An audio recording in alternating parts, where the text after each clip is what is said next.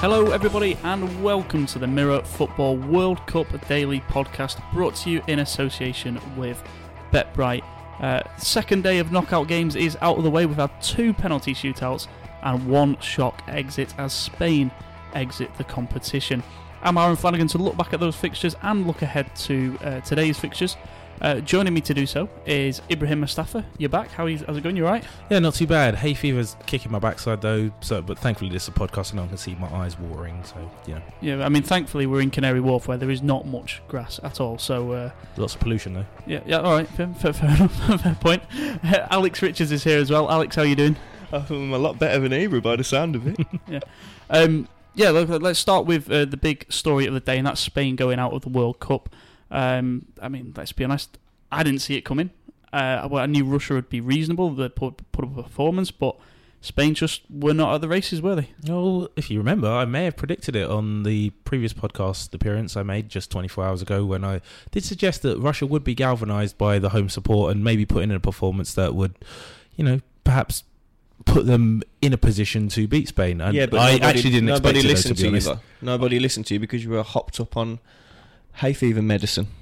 To be honest, I didn't even believe it myself. Um, I was asked by Aaron if I could make a case for Russia, and I tried to, and it turned out to be correct. Russia somehow, despite probably having the ball for all of about three and a half minutes during that entire 120 minute game, somehow managed to get through. Yeah, so I was sat next to you while we were watching it, Alex, and we, I say I kind of alluded to, and I said you mentioned it as well, uh, just how knackered Russia looked at certain points of the game. They, they they they looked off it, but I mean they were resilient and solid, and they just got the job done.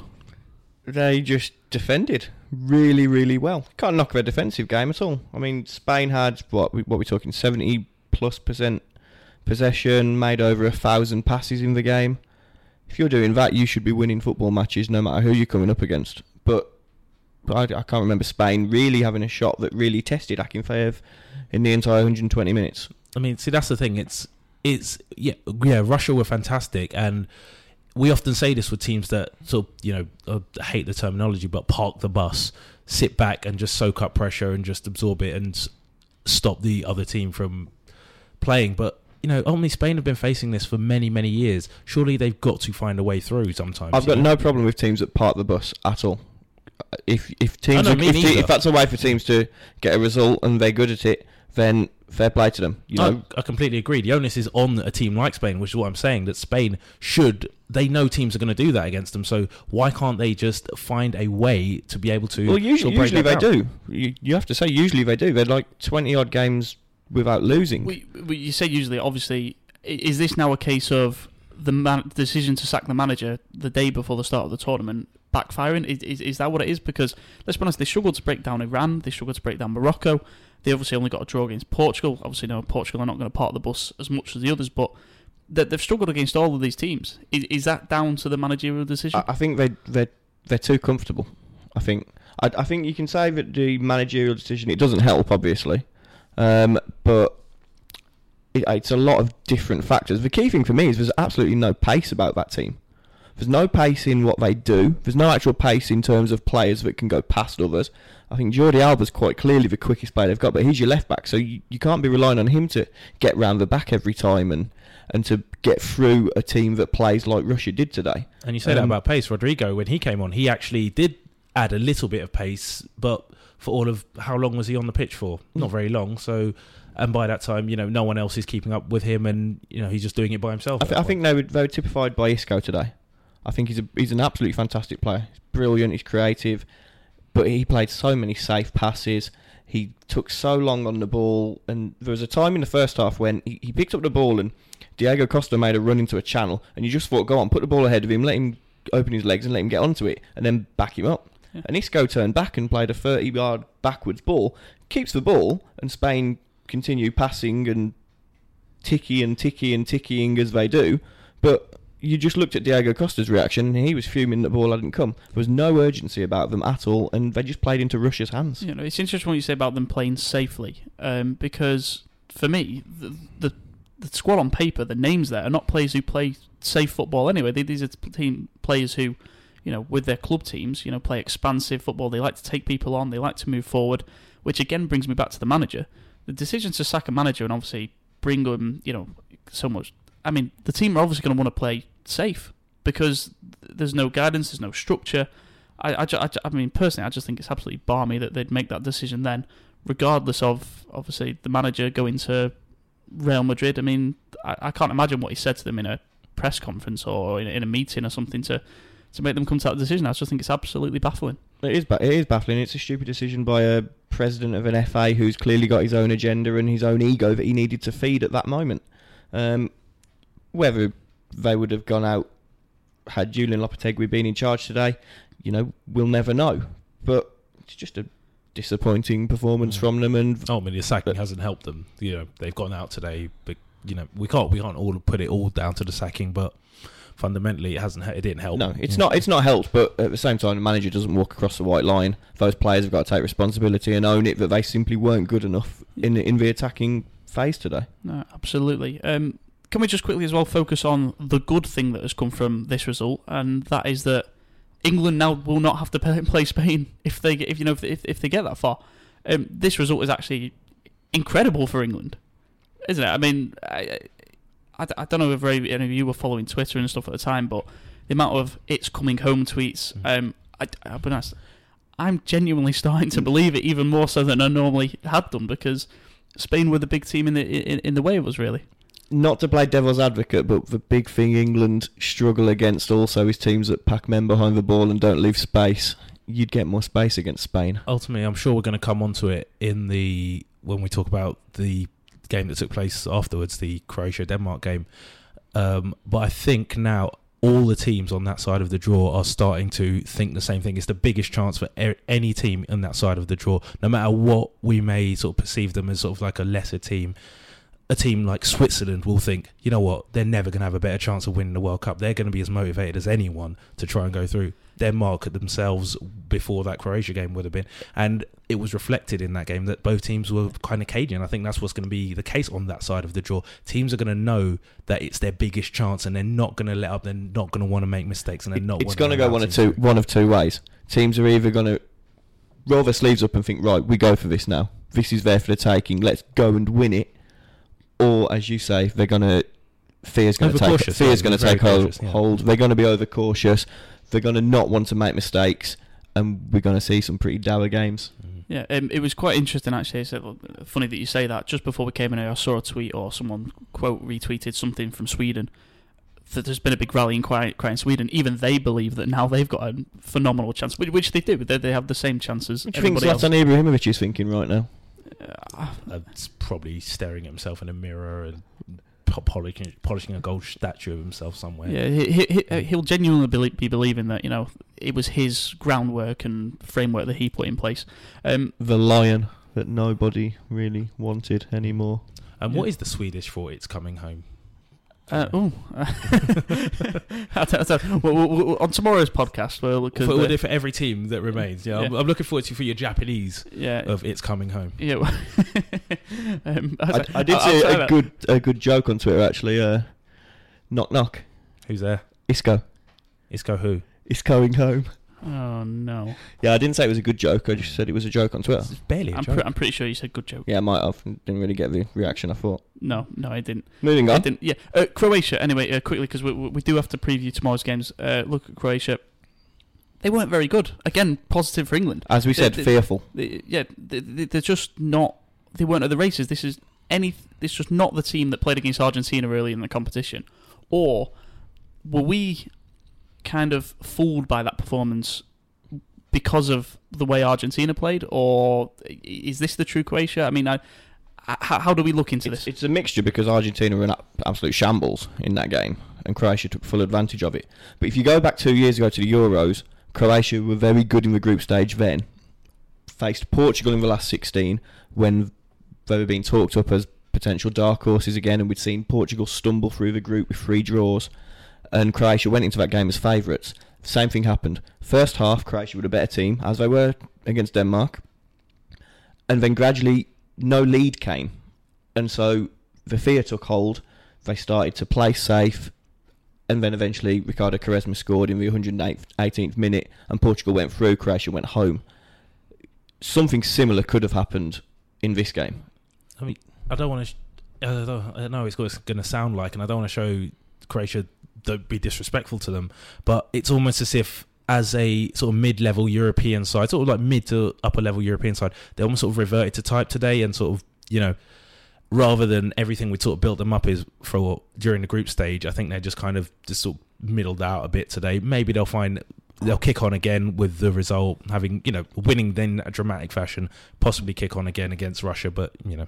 Yeah, I, I say remember as well. Uh, Croatia finished below Iceland in their World Cup qualifying group, uh, which obviously only didn't finish that long ago. They placed all that theory. blame on the manager. Said it was the manager's fault, and that's why he was sacked before the playoffs, where they absolutely destroyed Greece. I think it, it, it's something within that that psyche of that team because for the last ten years they've been a very good team at international level, and they've had some outstanding players like Luka Modric, like Ivan Rakitic, who have raised the level so somewhat. And now you're looking at them and you're thinking they can match what happened at- at France '98 when they reach a semi-final. There's no reason now why they can't go to the final. They have the team to do it. It's just whether they believe they can. I mean, they're not going to get past England, so I mean, that's. He's just giving me a, a, a death glare. um, Oh. No, as I, as I say, I'm trying not to get excited, but um, I, I, I can't help it. Anyway, uh, moving on. Um, we're going to now look ahead to Monday's games. Uh, another two knockout last 16 games. Uh, the first one of the day is Brazil against Mexico. Uh, Brazil, I think we saw the.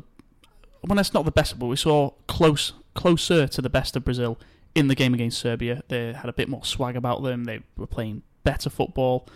Um, but as shown in the Costa Rica game and the fact they drew with Switzerland, um, it's still not quite fine tuned perfectly, is it?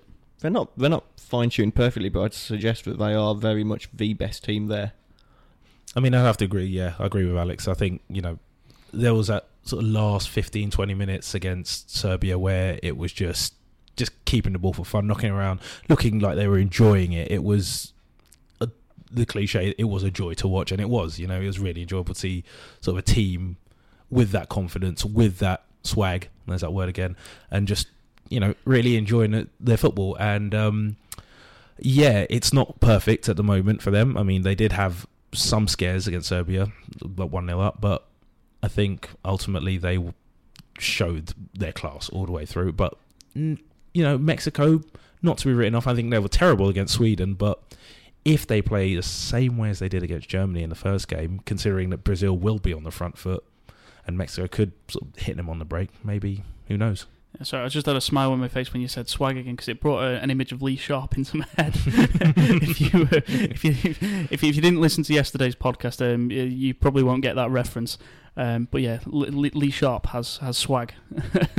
um, yeah, no, like we say about Mexico as well. Um, poor, very poor against Sweden, but they they almost could afford to be. They they, they obviously got through because of South Korea getting that win um, against Germany right at the end. But you know they they've shown what they are capable of, and will Brazil style maybe benefit Mexico? Is, is that, does that suit Mexico? The fact that Brazil will come out and, and just attack. I think it suits them, but it, you have to remember that that Germany game, Germany did have chances. It wasn't like Mexico scored and then they looked really good on the attack and defensively they gave nothing away. Germany missed chances in that game. Brazil won't won't miss them. You know, Philippe Coutinho is on an absolute tear at the moment. He's for me the outstanding player in the competition right now. Neymar's playing at seventy percent. His manager insists he's going to get better, and the way he was moving against Serbia suggests that that is indeed true, and he will get better. Um, God help the rest when he does, because him and Coutinho together right now, frightening. And that's it. Brazil are scoring goals, aren't they? I mean, you know, And they, they're not conceding. The de- the defence is rock solid. around- Miranda and Thiago Silva. If they if they win the tournament, they'll be the oldest central defensive pairing ever to win the World Cup. But they're both really on top of their game at the moment. Casemiro in front of them. He's doing the exact same job he does at Real Madrid.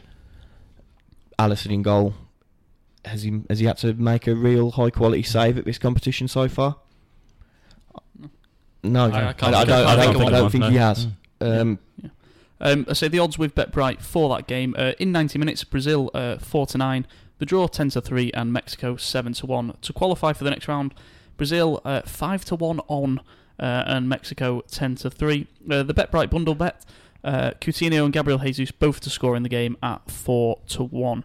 Uh, Gabriel Jesus hasn't scored yet, has he? In the I tournament, don't think No, he so. hasn't. No, I don't he, he he's due one for someone who lives in the six-yard box.